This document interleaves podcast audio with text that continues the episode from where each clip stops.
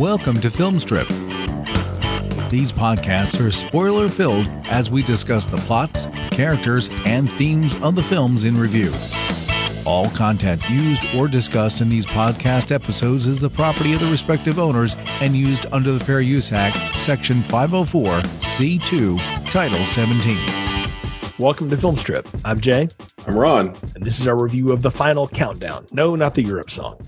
This one stars Kirk Douglas, Martin Sheen, James Farentino, Katharine Ross, Ron O'Neal, Soon Teco, Lloyd Kaufman, and Charles Durning. Directed by Don Taylor, released in 1980 on a $12.5 million budget, grossed $16.6 million at the box office. So modest success, but the movie has developed a cult status through the years.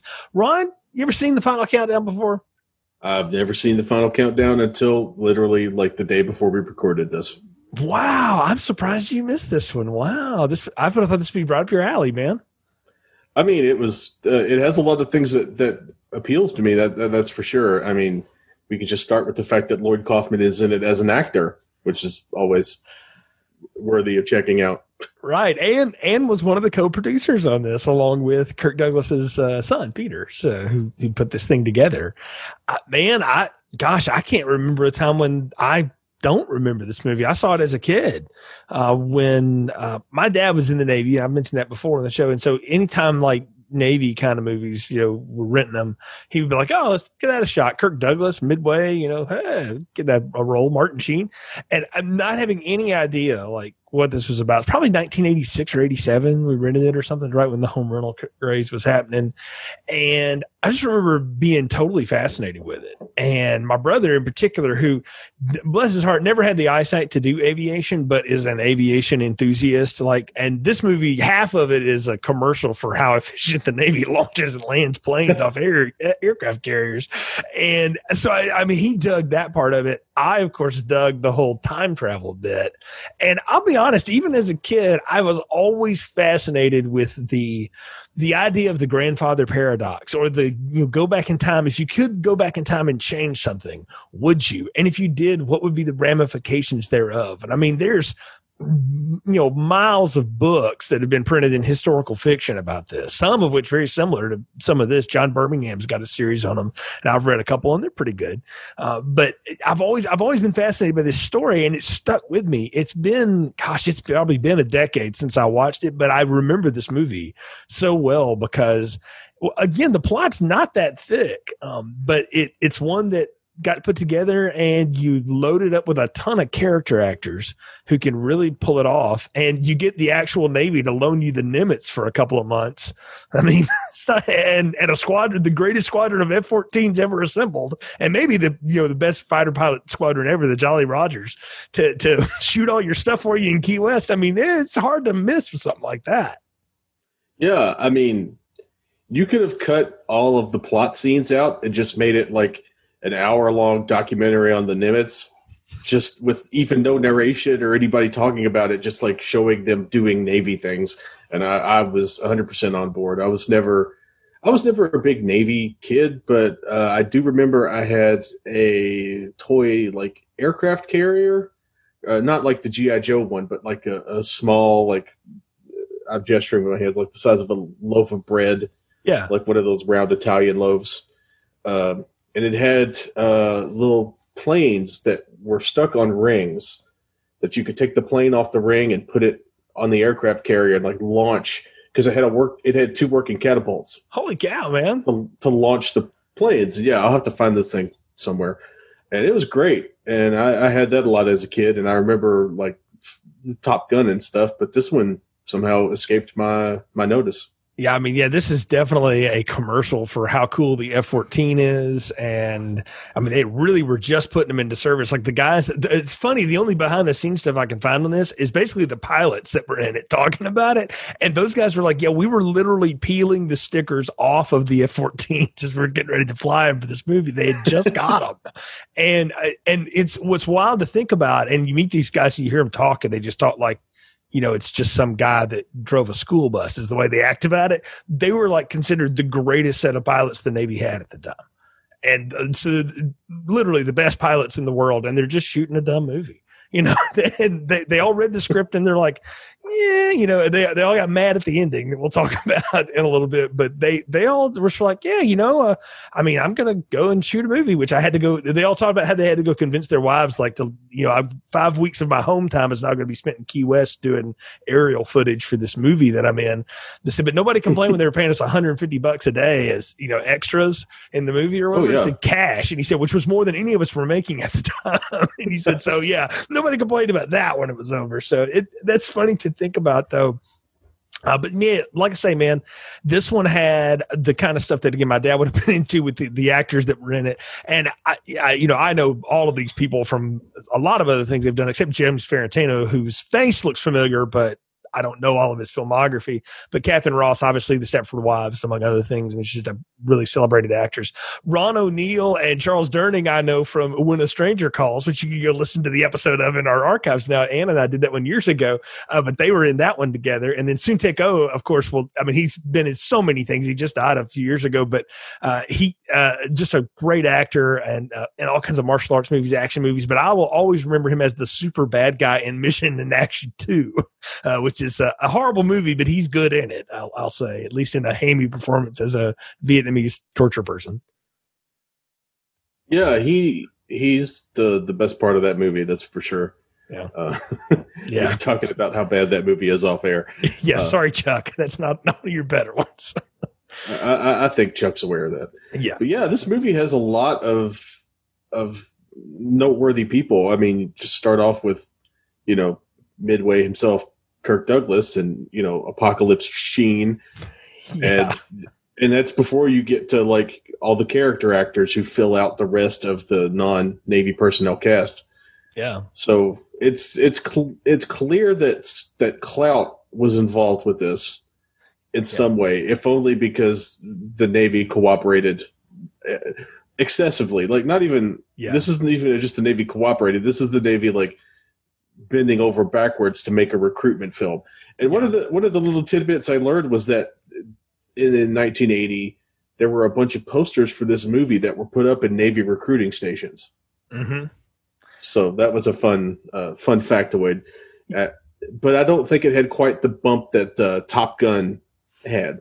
No, it did. It didn't have that one, but you, you had you had Victor Kemper, who's the uh, the director of photography in this, and he worked on a billion things for years. Just a great cinematographer. You had uh, David Jones that did all the second unit stuff, and he's basically responsible for all the aerial stuff that you see because they were working on a tight budget. And as the pilot said, they were all blown away by how good of a helicopter pilot he really was. So you you had that going on, and I mean they let them have access to the Nimitz. Um, most of everything you see shot inside the ship, they were in a dry dock actually, so they they got them you know to do a couple turns around Pearl to get some ocean shots, but most of the time when they're on the boat, it's not you know really moving at the time. But they, I mean, the, the the bulk of the people you see on that boat are the real people that worked on it, and I, I always remember the, hearing the the admiral of the Navy uh, signed off on this because, like you said, he thought it would be a good recruitment letter. And when he finally saw it, he was like, "Holy cow, this is like the best thing we've got!" And it did bump their numbers because people wanted to do this. I think people don't appreciate the fact that like an aircraft carrier at sea is a floating airbase, which is a huge thing to pull off all the logistics and the people, and it's mostly staffed by eighteen to twenty year olds. and the fact that it runs as efficiently as it does, and that's the one thing this movie really wanted to show was how efficient all all this stuff, you know, runs and does, and it's all by the book and all that. Um, th- that I just, one of the things that makes an impression on you for sure, especially as a kid, thinking, oh man, how do you do all that? And you know, then you, you hear all the stories through the years about guys that fly planes and how they land them on carriers and what that's like and everything. It's that's neat to hear. And then you you double on the sci-fi you know problem in the movie of let's take the baddest warship we've got, which at the time would have been the Nimitz, and put it up against the Japanese fleet a day before Pearl Harbor. What would happen? You know, it's it's the fantasy booking of all time. Yeah, and I, and I, if I remember correctly, the Nimitz was like the first nuclear powered aircraft carrier too. Correct. So, and those are basically the core of uh, the most important thing we've gotten in the Navy that isn't a submarine right now. Yeah, so, exactly. Uh, yeah, they are they even, are the support. You know, even to this day, those are still like crucially important. It, it, crucially important pieces of equipment uh, for forward staging and such. Oh, absolutely. I mean, yeah, they they are not only uh, the the air base, but they transport you know legions of troops everywhere. You know, your SEAL teams a lot of times come off of those boats, and they or they come off the the cruisers that are nearby and stuff. So I mean, yeah, it's um it's tight quarters. There's a lot of people, and it what they do is an amazing work. So hats off to you know the the men and women that run those aircraft carriers. But back to this movie, um, I, you know, again. I, have always had a lot of questions about this one. And so I'm glad to have somebody who's first time watching it here with me with this because I didn't know that till you said that on the show here. I'm really curious to hear how you perceive some of the stuff that goes down in this. We'll, we'll have a good discussion about it. But Ron, why don't you tell folks what the final countdown's all about? It's 1980 and the USS Nimitz is departing Pearl Harbor for patrol exercises in the Pacific Ocean. On board is civilian Warren Lasky, played by Sheen, on the orders of his secretive employer, Richard Tiedemann, whose company had a hand in building the Nimitz, and he wants Lasky to evaluate the crew's efficiency. Well, while Lasky is greeted by Captain Matt Yelland, he rubs the commander of the air group, Dick Owens, the wrong way.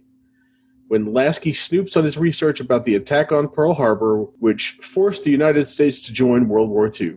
While at sea, a mysterious storm arises and transports the Nimitz and crew back to December 6, 1941, the day before the day that will live in infamy. The Nimitz rescues Senator Samuel Chapman and his administrative liaison, Laurel, after their yacht is attacked by patrolling Japanese reconnaissance planes. According to history, Chapman disappeared prior to the attack, and had he survived, would have likely been FDR's running mate in 1944 instead of Harry Truman. As Yelland, Owens, and Lasky try to grapple with whether or not they should intervene in the coming attack, they have to placate the senator, who is confused by the advanced military might he sees around him. Deciding ultimately to thwart the attack, Yelland orders Owens to take Laurel and Chapman to a deserted island with supplies that will keep them alive until the battle is over. Chapman, angry he was not taken back to Pearl Harbor as he requested, fires a flare gun aboard the helicopter, dropping them off, destroying the craft, killing him and the crew, while stranding Laurel and Owens on the island. Yelland and crew see the mysterious storm reappear and decide to call off their attack as they are transported back to 1980. After returning to base and attempting to explain what happened, Lasky departs the Nimitz after exchanging pleasantries with Yelland. Lasky is picked up by Mr. and Mrs. Tiedemann, who are revealed to be a much older Commander Owen and Laurel. Lasky climbs into their limousine, where he is promised there is much to talk about as credits roll. So I just want to start with this, you know, why we're even doing this in January of 2021. Well, we just finished three time travel paradox movies. Brian and I did the Back to the Future series, and I thought I need a I need a time travel paradox movie to go along with that. Well, okay, there's like a million. So if you Google that, throw that in your machine, you'll get a you know a good response back. But I thought, okay, this one's earlier in the decade, but it's one that has stuck with me. So I wanted to throw that out. But I want to ask you, like, time travel paradox movies in general. What do you think of them? Any off the top of your head that you always like? What is it about them that is intriguing? Well, like most people who had HBO in the mid '90s, I watched the Philadelphia Experiment 2 a million times. Yes. So that is one of the time travel paradox movies that sticks with me. Of course, there's obviously Time Cop. Everybody knows that one.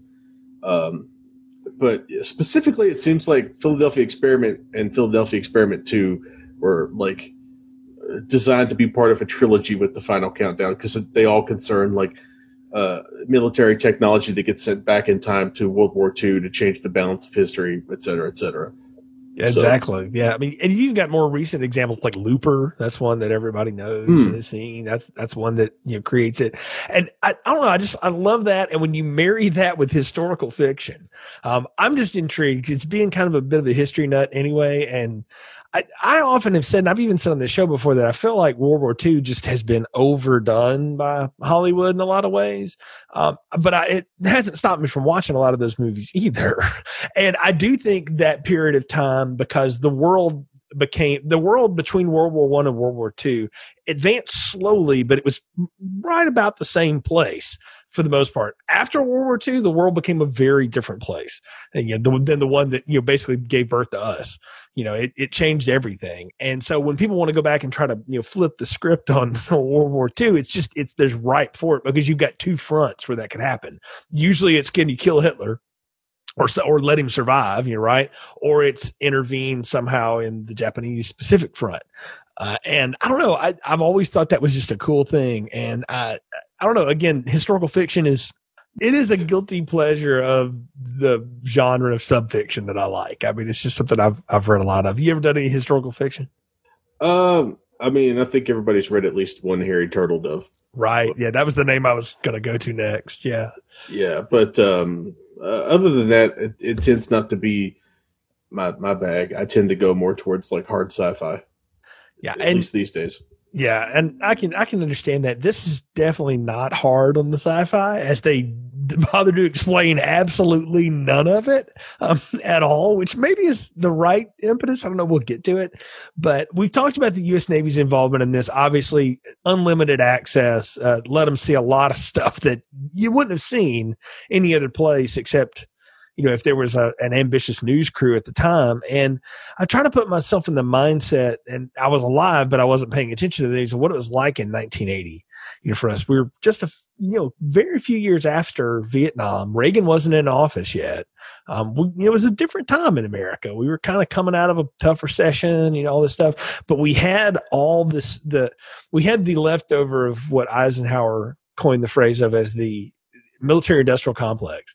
And in a lot of ways, this movie is very much a I don't know if it's a criticism of or it's a commentary on the military industrial complex because the central crux of it is the guy who is whose company is most responsible for creating the Nimitz is also on the Nimitz at this time. And so at some point he has to go back in time to leave himself there so that he can create the company that will create this. But if his ship intervenes, it will stop the thing that really put the military industrial complex into high gear. So you see what I mean? Like I feel like Ron O'Neill, like you start losing your mind when you start thinking about this stuff.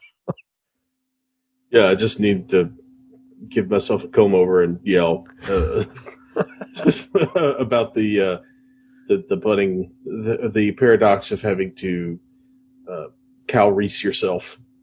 Right. Yeah. So to speak. Because that's that's basically what it is, right? He's gotta mm-hmm. go he's gotta go he's gotta be born and he has to go back in time to ensure that he can build the Nimitz, basically.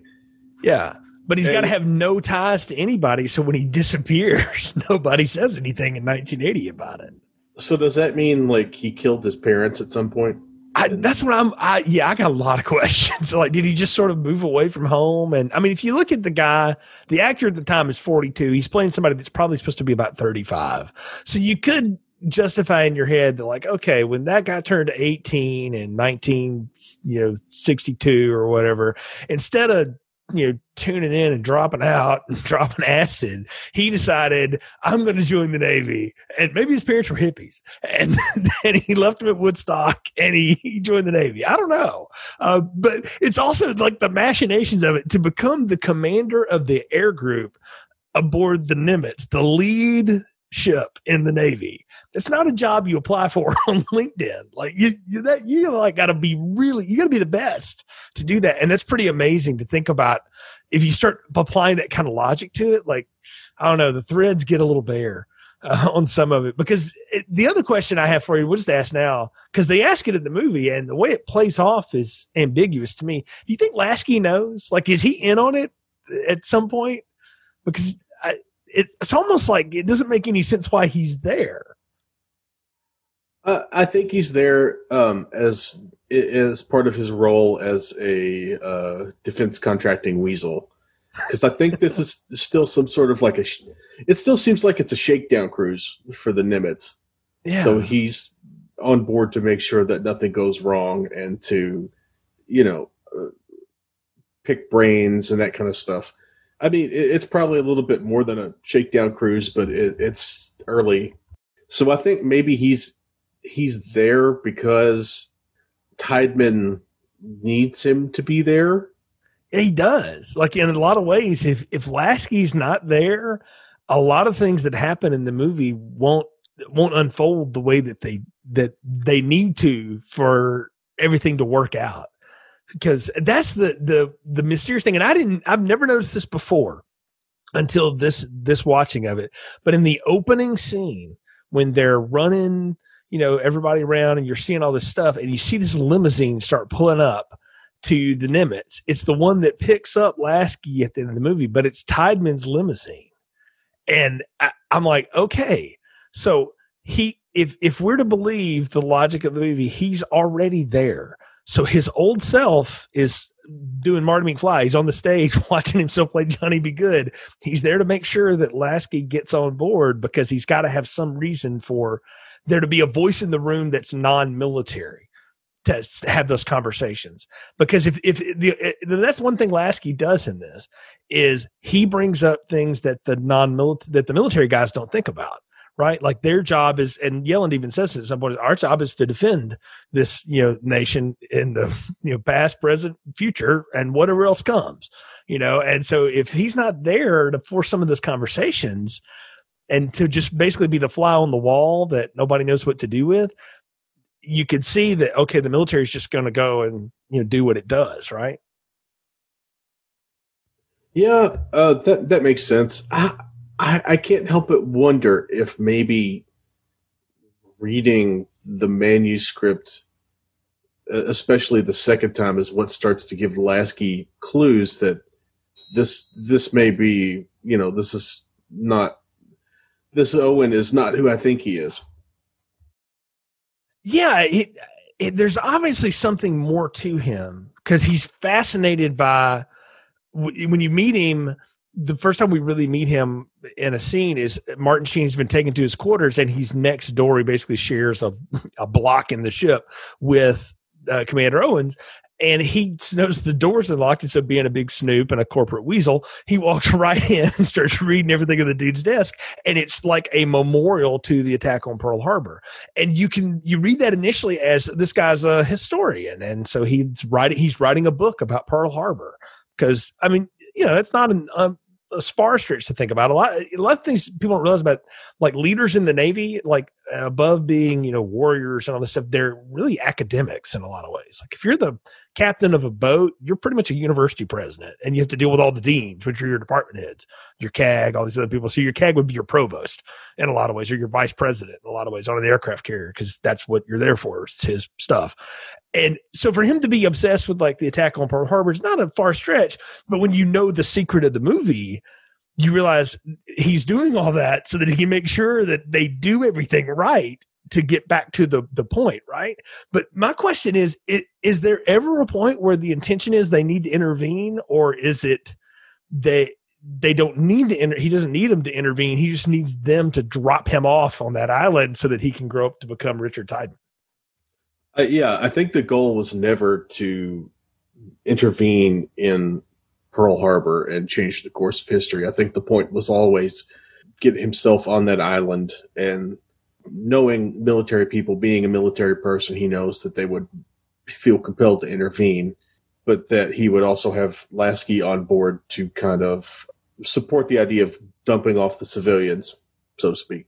Right, except for Lasky, which we'll get to in a, in a minute, but we'll we'll talk about how that all works out because um, there's a definite moment where where Owen looks at him and it's almost like he's telling him, "You don't need to get on this helicopter with me," because he's going to at one point, but he's not. We'll, we'll get to that. We'll get to that. I, I do like the idea though of, of how they play all this off. I mean, the first 15 minutes of this are nothing but how efficient a carrier runs and how they launch all these aircraft and I, don't know. I, I really like that though. I gotta say, for a movie made in 1979, basically, they they did some great cinematography, and it's all punctuated by John Scott's score. I mean, it's like this military da da da triumphant score, but then it can devolve into the 80s paranoia unsolved mysteries score at the same time. It's kind of neat. The little little minor key thing that it's it's a ripoff of The Exorcist and twenty other things is so it's so cool and it's so different than the ba da music. Yeah, I really I really got a kick out of the uh, the combination of the sci-fi score with the triumphant military march score. Uh, if this movie does has done nothing else, it is it makes the Navy look amazing it does make it look very interesting, but without over glamorizing what they do. Like when they go to the, the whole general quarters bit, and this is after the storm hits, and, and everything. It, that was an actual drill. And the guys said that wasn't just for the movie. They were trying to, you know, time us on how fast we could load up everything. You, they run that all the time because when a wartime scenario hits, they got to be able to do it for real. So it's that's constantly what you do when you're on a boat in the Navy. My dad just talked about that. He said you're either doing your job, you're learning about your job, or you're doing a drill. And then when you're not doing that, you're either eating or sleeping. He said that's just all you do all day because you don't have anything else to do. There's nowhere to go. That's what you do all day. And you just drill and drill until you get it down so perfect that it'll work in, in the time when you need it, which is cool to see. What do you make of the storm and the way that they play that off and pull that out? I, I, where does that come from, Ron? How does what what's your reading of how that happens? I kind of feel like Tiedemann knows when this storm happened and when the storm happens to leave him. And I kind of feel like that Owen has this mental ticking clock as they go through the, the scenarios. So I kind of feel like he knows it's going to happen and, and he wants to make sure that he gets on the, you know, everything happens the way it needs to. Uh, but I also feel that this that them not explaining how they ended up going backwards in time, other than to say it was the weirdest storm we've ever gone through, is probably a smart decision on their part because there's not going to be a good answer. There's not going to be a satisfying answer. Uh, I, I, don't think that that people would be really th- are going to be thrilled by the the shoulder shrug. Eh, it just happened. Go with it, man.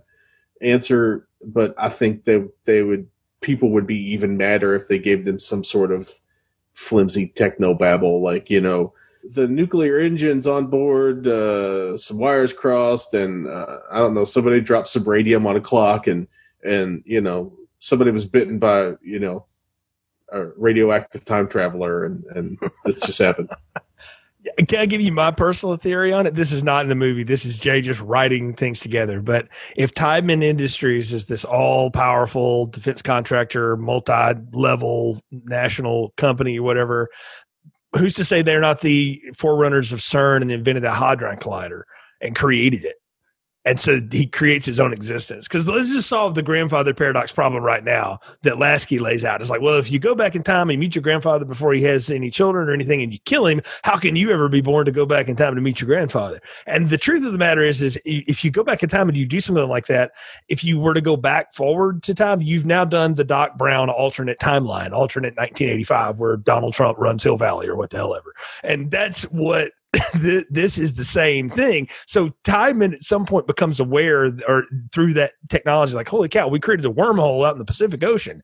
And it takes things back to 1941. And so he realizes like, okay, so that now I, I can set this all into motion. So what we're seeing is not maybe not the real 1980. It's the alternate 1980 that has been created by Tiedemann Industries, uh, you know, playing with the God particle or some Dan Brown nonsense. That makes sense to me. That that's as good an explanation as anything that the movie came up with because they didn't. Yeah, they, yeah, they, they didn't went. care to. They didn't care to try. and you're right. It's probably wise that they don't, because you can sit there and pick holes in that if, if they lay the theory out. But they do spend enough time on Lasky's grandfather paradox, and he gets that. I mean, Sheen's best scene really when he gets to lay all that stuff out. And I, I don't know. I, you see Martin Sheen now and he's doing commercials for like how to get, you know, money off your, your senior drugs and stuff like that. And uh, yeah, whatever. Um, and that's fine. But you kind of forget like how good of an actor this guy really is and the way he could just chew through dialogue like that. It, it was pretty amazing. And I wanted to ask you, what do you think of his whole grandfather paradox? Do you think he starts to bring some of these Navy guys around on it? Because some of them seem like it's just total bullshit. I think that when you when you when you're when you spend that much time at sea, you you have the opportunity to do a lot of reading, and I guarantee you, yeah. there's some people on that boat who are reading, you know, Bradbury. I mean, it's a it's a it's a nuclear powered aircraft carrier. There there are plenty of nerds yeah. in the nuclear division who are passing around like beat up copies of H.G. Wells or whatever. Oh yeah. So there's some definitely some faces on board, especially among the technical staff when they cut the when they do the whole big meeting and they broadcast it throughout the ship, there's definitely some of the the mop pushers that are like, that makes a perfect sense. Yeah, I'm gonna yeah. go invest in some GE stock or something. right. Yeah, they're trying to figure out how to how to make a buck. I did find that nobody made made that joke or whatever. I, I, we haven't talked about him here, but man, I love Kirk Douglas in this, and I think because I like him because he's not playing big Spartacus Kirk Douglas or anything. He's playing what a Navy captain would be. He stays calm, keeps his men calm, tries to work through the problem. I mean, I, I love it. And I, I think it's in a lot of ways, he's not in a lot of the movie, but every time he's there, he's just such a, there's just such a presence of him on the screen. He's not a big dude at all. That's, that's the thing about like watching him, particularly when he's, and we talk about him like he's old in this movie. He lived another 40 something years, to, you know, to after it. But this guy has such a presence that you can see he commands respect. And I, I really dug it. I really enjoyed Kirk Douglas underplaying it a little bit, doing it more. I mean, he, he still had a few moments where he got to be, you know, Kirk Douglas let's go shoot the Japanese and whatnot. but but at the same time, it's like it, it was it, it, was a very good like it leaned really well on his uh his look, his not necessarily his persona, but the the kind of gravitas that comes with his age and his stature uh, as a performer and even as a person by this point. I mean, yeah, he was already a legend at, at, this point, and he's just done everything at this point, and it's almost you almost want to say like, it's kind of a nothing role for a guy like that, but you know, it's it was perfect. It was perfect casting, in my opinion. I th- I thought he was fabulous in this, and I thought he was a good counter to Sheen in the scenes that they had together, because like you say, Sheen is definitely like the corporate weasel.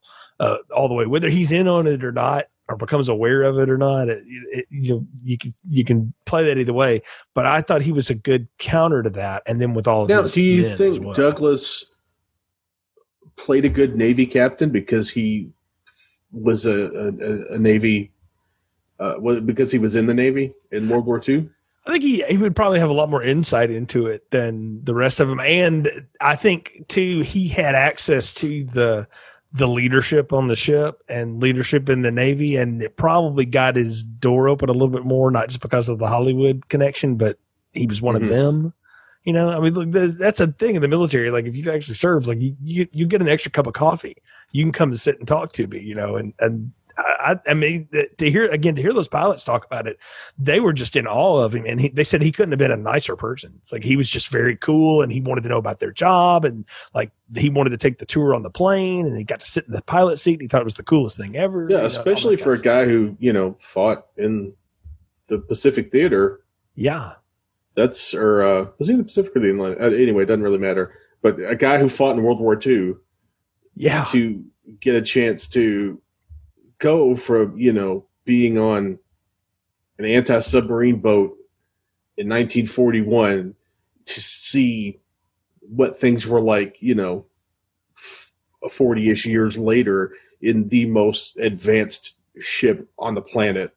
That that's to be that's to be a cool experience for him because he can definitely and i guarantee you he definitely had some stories because i mean he got a medical discharge because he was injured in in the in the war there was plenty of stories to go around.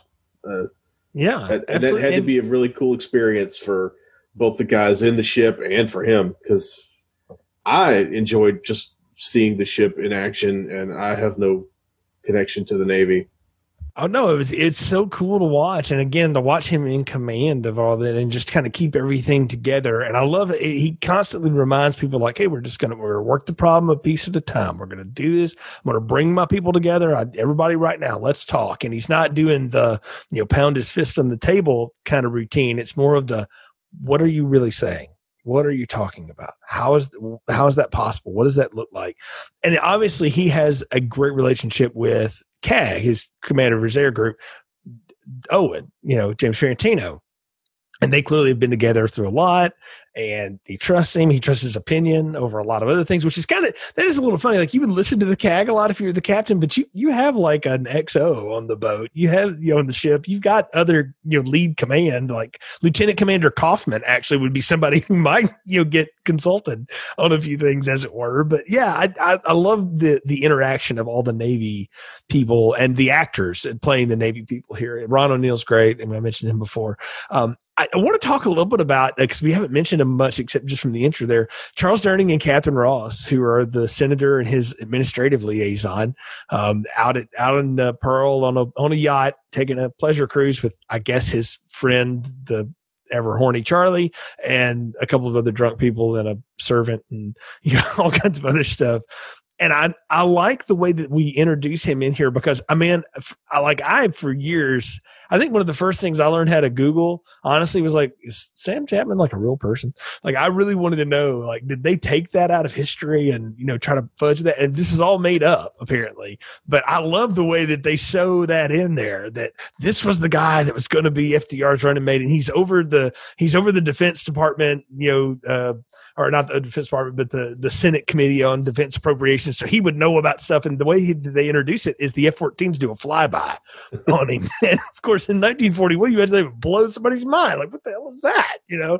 And then here come the, the recon Japanese Zeros that strafe the boat and, and the whole bit. But I don't know. I, I thought Durning, though, he's always such a cool presence in these movies, whether he's playing a cop or a principal or your drunk grandfather or whatever, or, or, a senator who's super power hungry and he's definitely hitting on his administrative assistant who's blowing him off at every turn. I, I thought he had such a, a cool character because in a lot of ways he gets to be the audience. Right? Like the audience character in these kind of movies usually is introduced a lot sooner. And you'd think that's supposed to be Lasky, but it's really not. It's Charles Durning's character.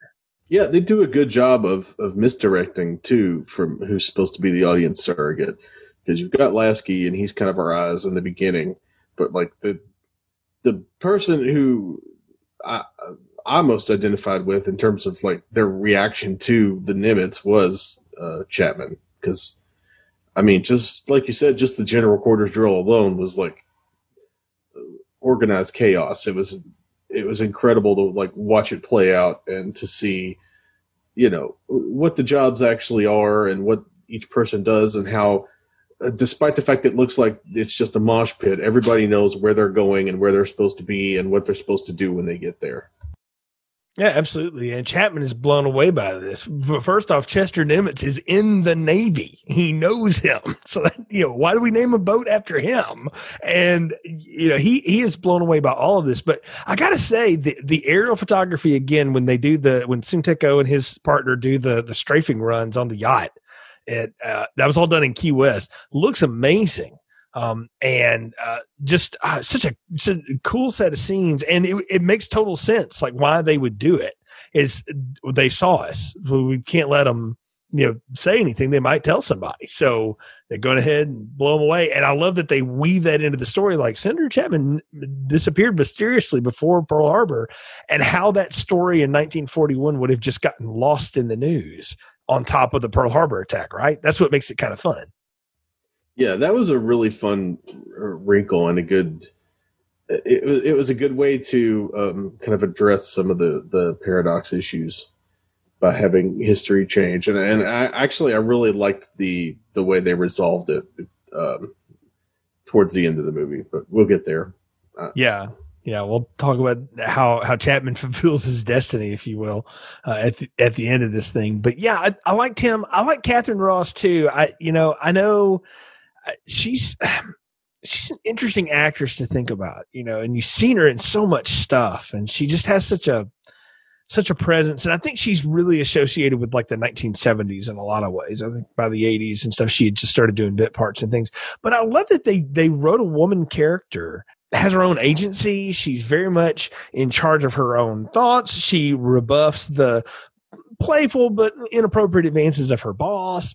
And because she has her eyes set on a career path that you didn't think of for women back then, but certainly a lot of them had them. And I, I thought it was neat for a movie in 1980 to highlight something like that. Yeah, it's not the kind of thing we would think about. Um, and I, I think a lot of her forward-looking nature versus Chapman is why she seems to adapt a little bit better to being on a boat from the future than than he does. He's used to pushing his he's used to throwing his considerable Charles Durning weight around. He's used to, to getting what he wants. He's used to getting his way. He's used to pushing people around. I mean, he's basically, from my understanding, was he was going to basically bully himself into the vice president spot. Yeah. Um, and you know, he's he's the system. She's used to working within the system, so to speak. Yeah. So I I, I thought that was a really fun uh, moment, and it and it kind of helps. It, it, helps that character, I think, be a little more, a uh, little more interesting, and to be a different sort of audience surrogate uh, character, so to speak.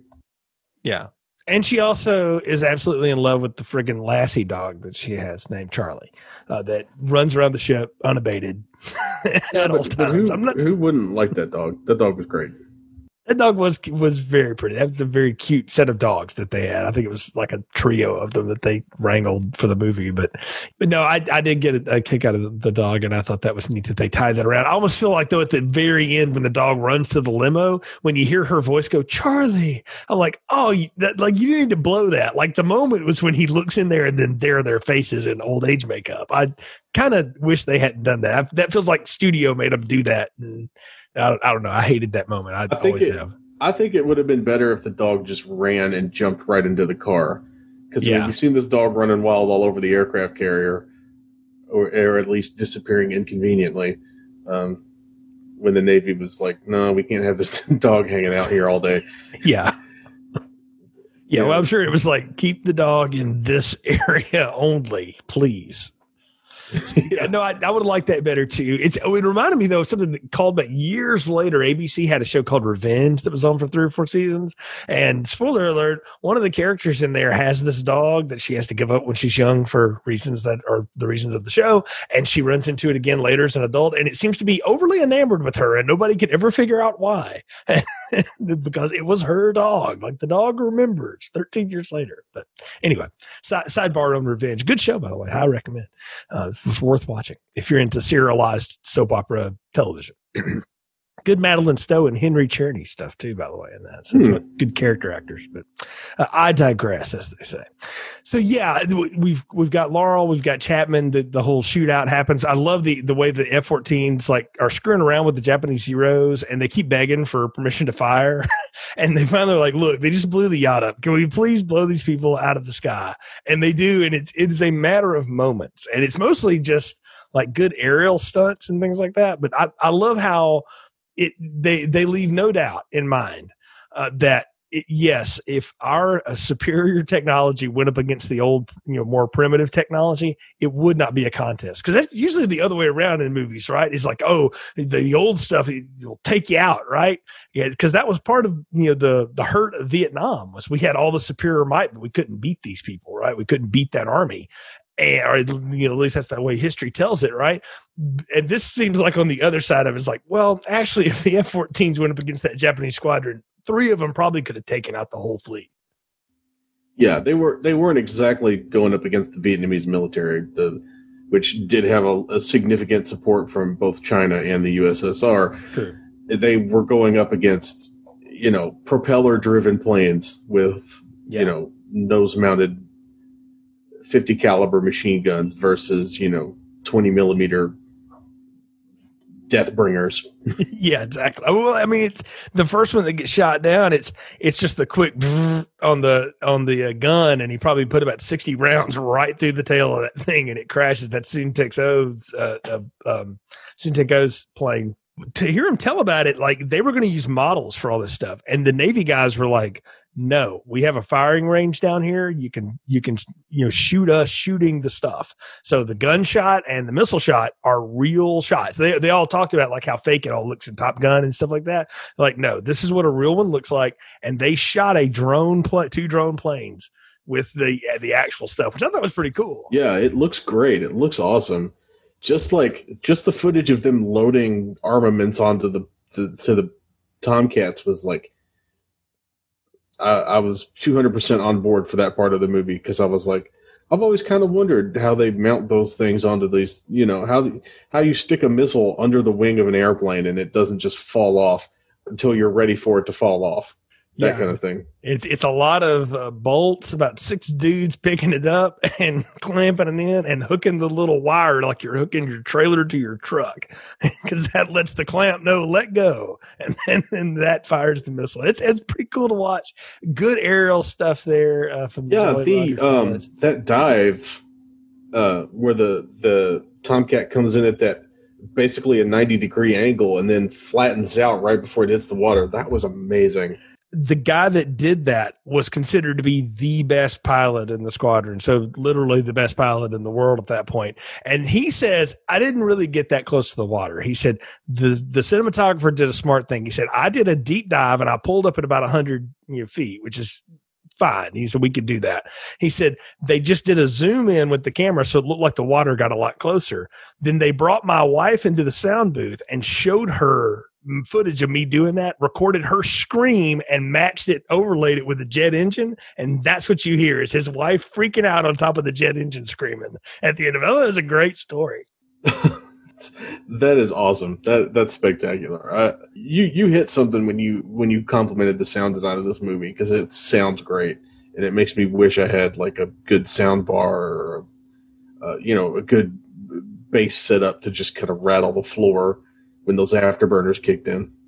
Oh yeah, I mean they they did an excellent job capturing all that. Mean, that's the thing is this this movie again half of it, really is a commercial for the Navy. You could cut all the narrative out and it's just a Navy commercial for 45 minutes. You could have Martin Sheen narrate it, you know, and tell everybody what's going on in it, uh, and it would work. But on when you layer on the story again, this is where things start to get really weird and interesting because they bring back Soon They've captured him because he his plane crashed, but he lived.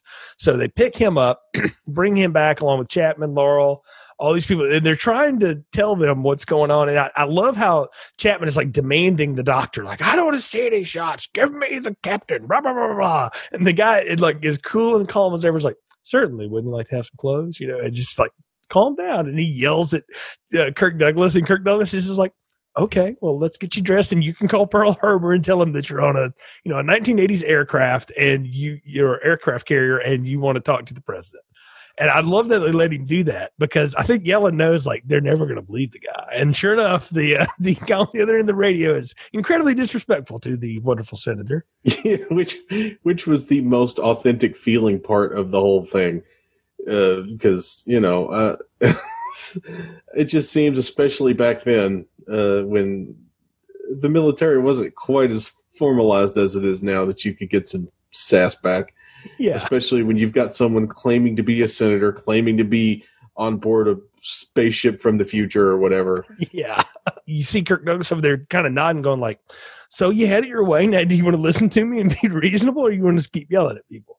And that, that does turn Chapman around a little bit. And what, what I love here is how um, they come around on all of this stuff. But before that, they're they're having one of their uh, people translating in Japanese what Soon Tek-O is telling them, and they're basically just verifying everything he knows, which is everything that anybody who wrote a history book or has read one knows about what's coming, what he's doing, and.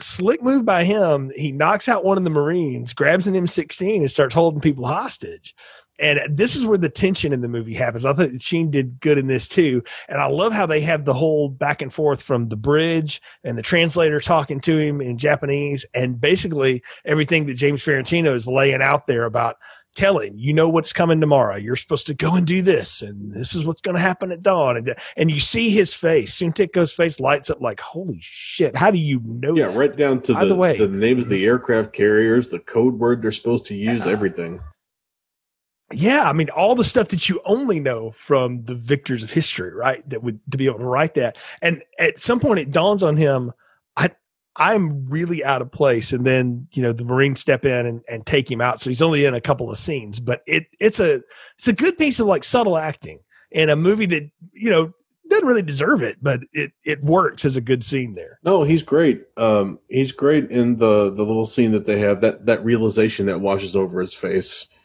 is really well done. and uh, I really enjoyed the uh, the little suspenseful kind of action sequence that breaks out, where Yeah. it becomes kind of a standoff because you know that's um, it's not that difficult to just blindly fire a gun down one of those passageways and just hit somebody because it is close quarters Yeah. all throughout this ship.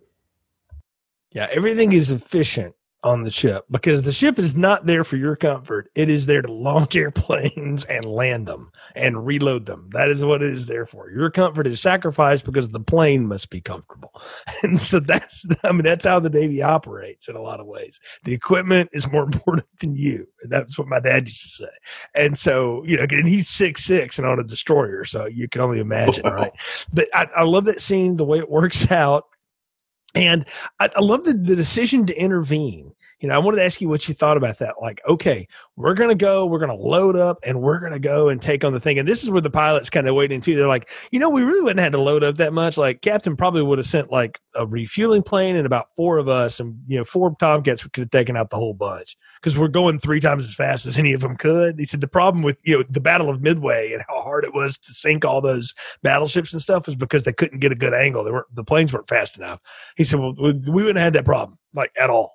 As a matter of fact, they probably would have never seen us because we would have shot them and then turned around and refueled and shot them again. And that would have been it. So it, I, I love the idea though that they're going to send all of that military might. I mean, they launched the whole squadron after them, and you think you're going to get to see it, and then the movie twists on us. And so, what what do you think about all that? I I was kind of hoping for more like zeros getting wasted by you know F-14s, uh, just uh, on a pure you know enjoyment standpoint. I've had fam- I had family who fought in World War II in the Pacific Theater, uh, who had uh, unkind experiences with the Japanese. Let, let's say so. There was a little bit of that. um let's go kick their teeth in kind of jingoistic thing and plus it's just fun to watch the F-14 just like swoop and dive and and watch the the wings fold out into like cruising position and to shoot the big guns and and launch the missiles and all that cool stuff. I wanted to see at least a couple more missiles get launched and some more uh, drone planes get blown up, but you know, it, it it was worth it just to watch them like load and launch because that was fascinating. Oh yeah, just the the timing of it and how they were getting them on and off and off. And what happens is, of course, the storm comes back on the clip. So the Nimitz is trying to outrun the Hadron Collider Tiedemann storm, we'll call it at this point.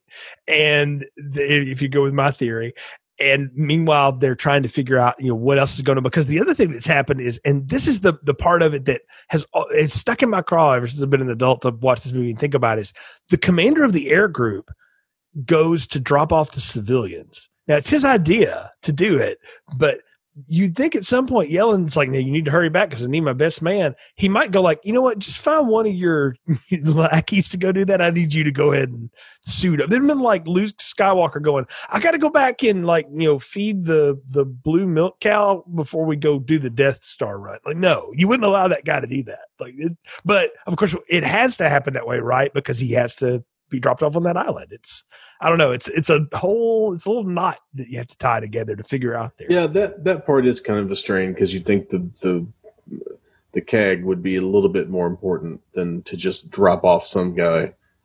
But I don't may maybe it was an attempt, however misguided, to avoid uh, offending the senator Maybe because Yeah. you gave him someone who's got a little who is fairly important and who they they both have already been like spending time with.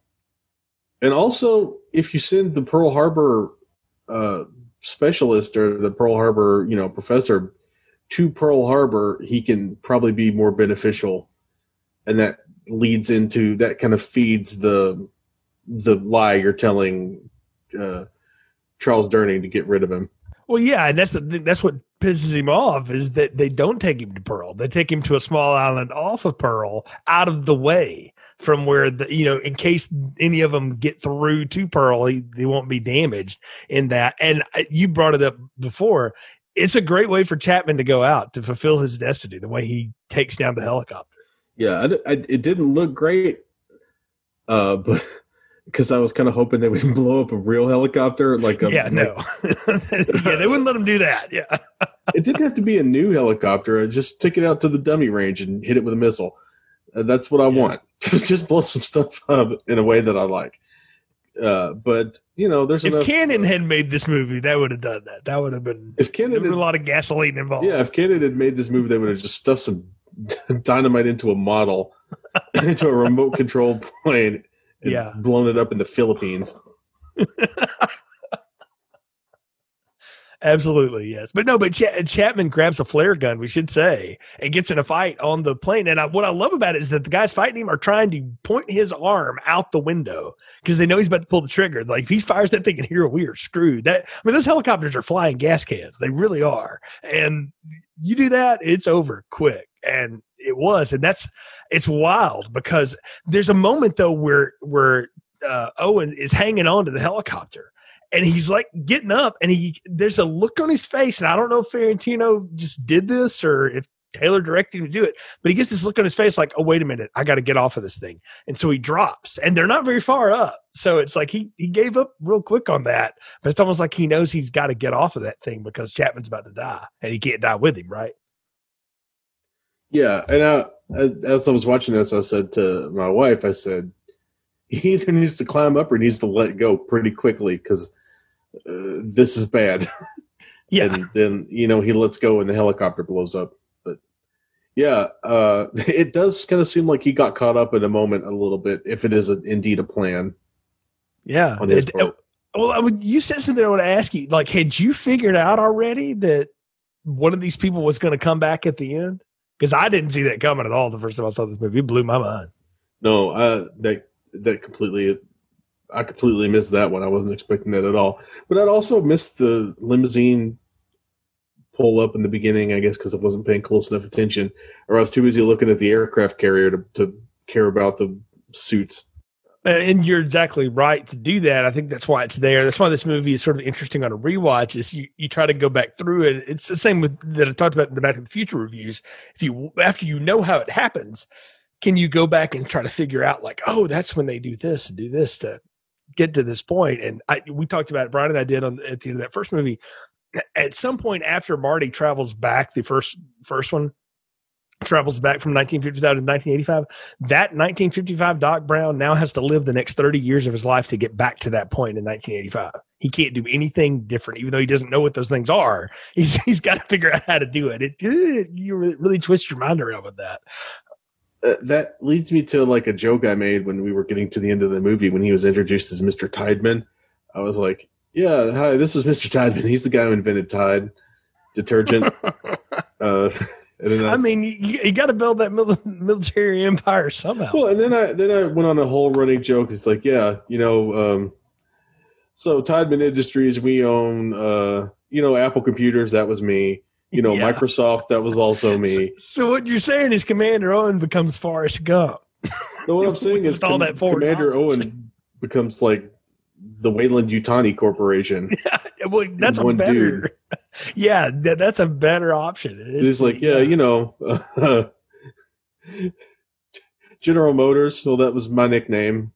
I, I think they might they might have existed by 1941, but sure. So, I mean, yeah, no, you're, you're right. It is neat to, that final reveal. I mean, one, you get the great parade of all the Navy and their whites, and they go by the Arizona, and that's a you know, it's a neat thing to see, and that's such a such a uh, that's a moving sight to, to behold by everybody I know that has, has seen it and you get to see the parade of the Navy. You get to see like all the people walking on the boat going, how is this? How do you get lost for a day at sea? What kind of Navy is this? And Kirk Douglas is like, never going to believe it. And he's got to go in there, you know, and tell them like, well, we ran into a storm. We ended up in December the 6th, 1941. I don't have any proof of any of this. You just have to trust me. And then we came back yeah, we shot down two Japanese Zeros. Um, I'm pretty sure that now Samuel Chapman's going to be found to have died in a mysterious fire accident on a remote island in Hawaii. But yeah, you know, and but that's funny. You know, they go back to a different 1980 than what they left. That's what we have to remember. But it's one that is mostly the same, but there are some things that are different now. You know, they, you know, there's the there's no longer the Twin Pines Mall. There's the Lone Pine Mall. So there's there's something different about the world that they just don't bother to explain with any of this. But yeah, I think my joke, uh, the joke I actually made was, you know, McDonnell Douglas, or uh, no, you know Lockheed Martin. Well, I'm Martin. yeah, there you go, Diamond Martin. Yeah, it's it's our third son's name. So uh, yeah, uh, yeah, you you you get the great reveal though of uh, Sheen walking off the boat, and of course the dog runs, and we, talked about it. But when he leans down into that, Sheen gives a great face performance again when he goes, "Sit down, Mister Lasky. We have a lot to talk about." And he's like, "No shit. like, yeah, what what." what happens? And my question to you is like, okay, did they just kill him? is like is Lasky just done and concrete chewed at that moment, or did they at least get him back to the states before they took him out? Because there's no way you let a guy like that live after that moment. I think you let him live, but you send him forward to the future to come back, and, and with the next generation of Tiedemann technology something because a guy like him, he's he's too much of a weasel, man. He's a loose end. like he will tell. Like there's no way you can let that information out. At least that's that's the cynical part of my brain took over at that moment in this mo- movie's triumphant moment. I'm like, oh yeah, they totally shot that poor guy. like, I hope he didn't have a family. He didn't mention one, so that's probably good. But holy cow, like it's just some suit, and all of a sudden he's just disappeared. Maybe he's the guy from the future who ended up back in time Ooh. in in a in a like a the similar kind of scenario. Like he fell through some sort of time hole, just like the Nimitz did.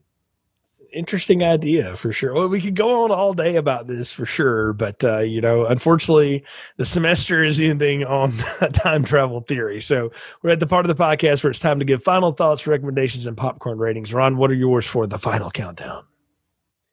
As a Navy recruitment film, this thing is great as an actual movie, it's just kind of so-so.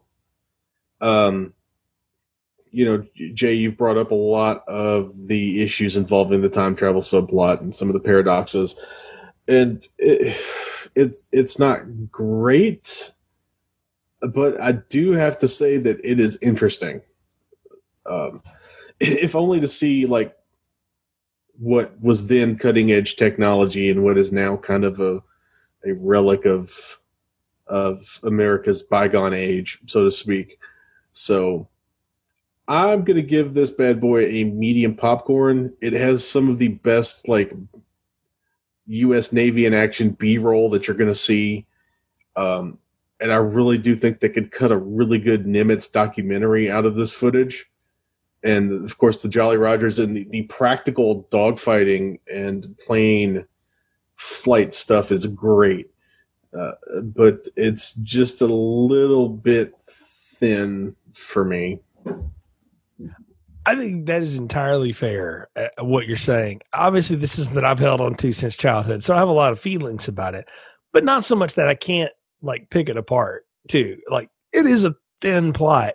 The the feather I will give it on the other side of that is that it is something that spurs a conversation. And I think this is a fun movie to watch with people and then go, okay, you know, two things. One, can you talk about the logic of the movie and how does that all work and Tiedemann and, you know, come up with your own theory of how it orchestrates. But then also just the other idea of like, what would the world have been like if the Nimitz went through with it? And they wiped out the Japanese fleet. Well, you end Japan's involvement in the war. Then you also have to go back and explain yourself to FDR, who was not exactly a man to be trifled with as, as we all know from history.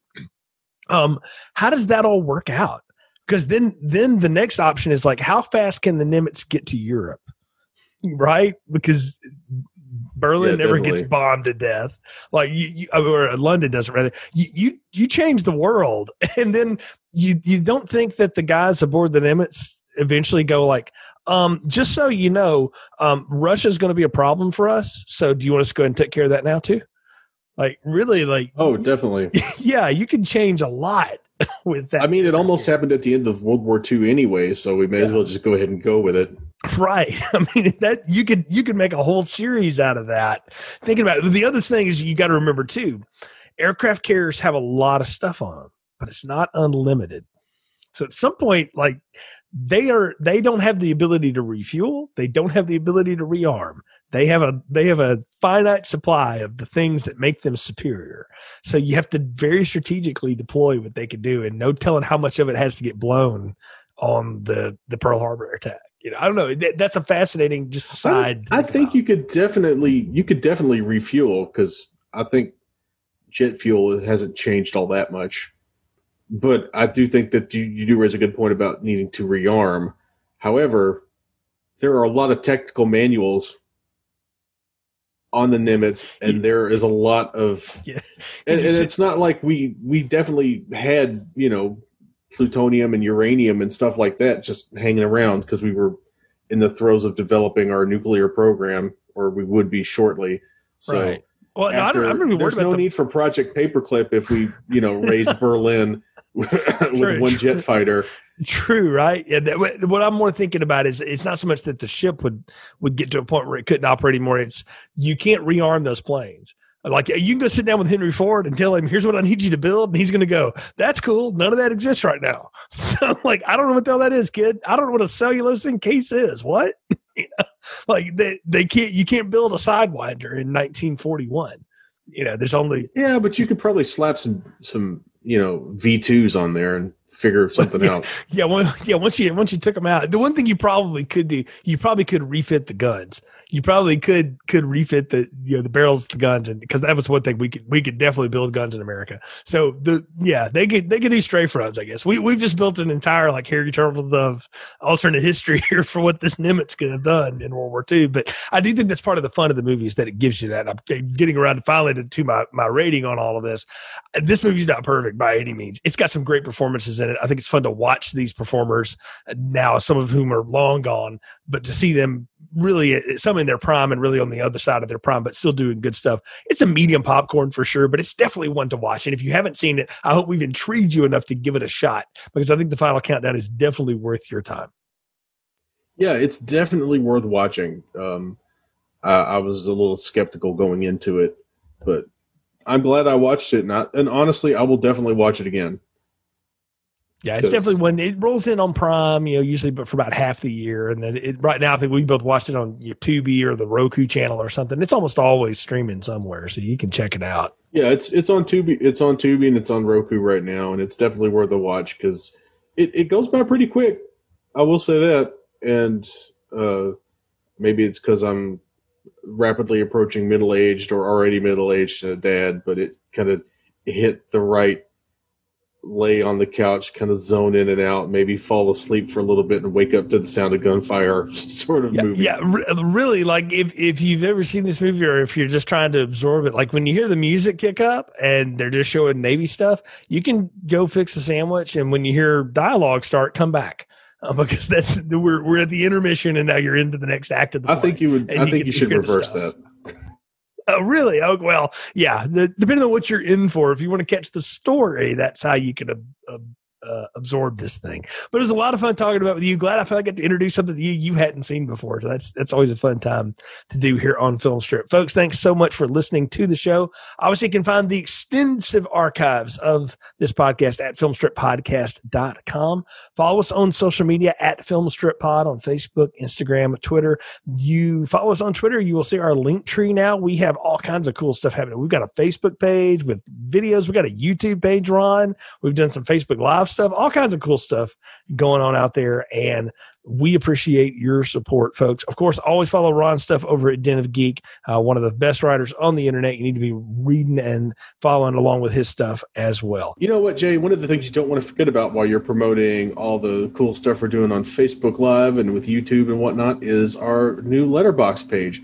As you mentioned, we've got an extensive archive, and there's not really an easier way for you to scroll back through the archive and see what we've done than by going to Letterboxd because I sat down the other day and I made sure that all of it was uploaded with all of our movies tagged by the hosts. When we got special guests, I tagged the special guests. And of course, I also have included links to everything. So if you want to hear Jay and Anna talk about Harry Potter, you the link is right there in front of your face. Yeah, it's it's a pretty great way to uh, kind of keep up with everything that we've done, and on the occasions that I, I screw up and get ahead of our release schedule, see what we're going to be doing. yeah, you, you might get a tease on there, but yeah, Ron has done a great job putting that together. So check out our Letterboxd. Again, if you go to at Filmstrip Pod on our socials, you'll find links to our Linktree. All of it's there for you. Uh, we appreciate your support. Until next time, for Ron, I'm Jay. Thanks for listening to Filmstrip. Thank you for listening to Filmstrip. You can find more episodes on our website, filmstrippodcast.com. The Filmstrip theme music is produced and performed by Frozen Lake 121. All content used or discussed in these podcast episodes is the property of the respective owners and used under the Fair Use Act, Section 504, C2, Title 17.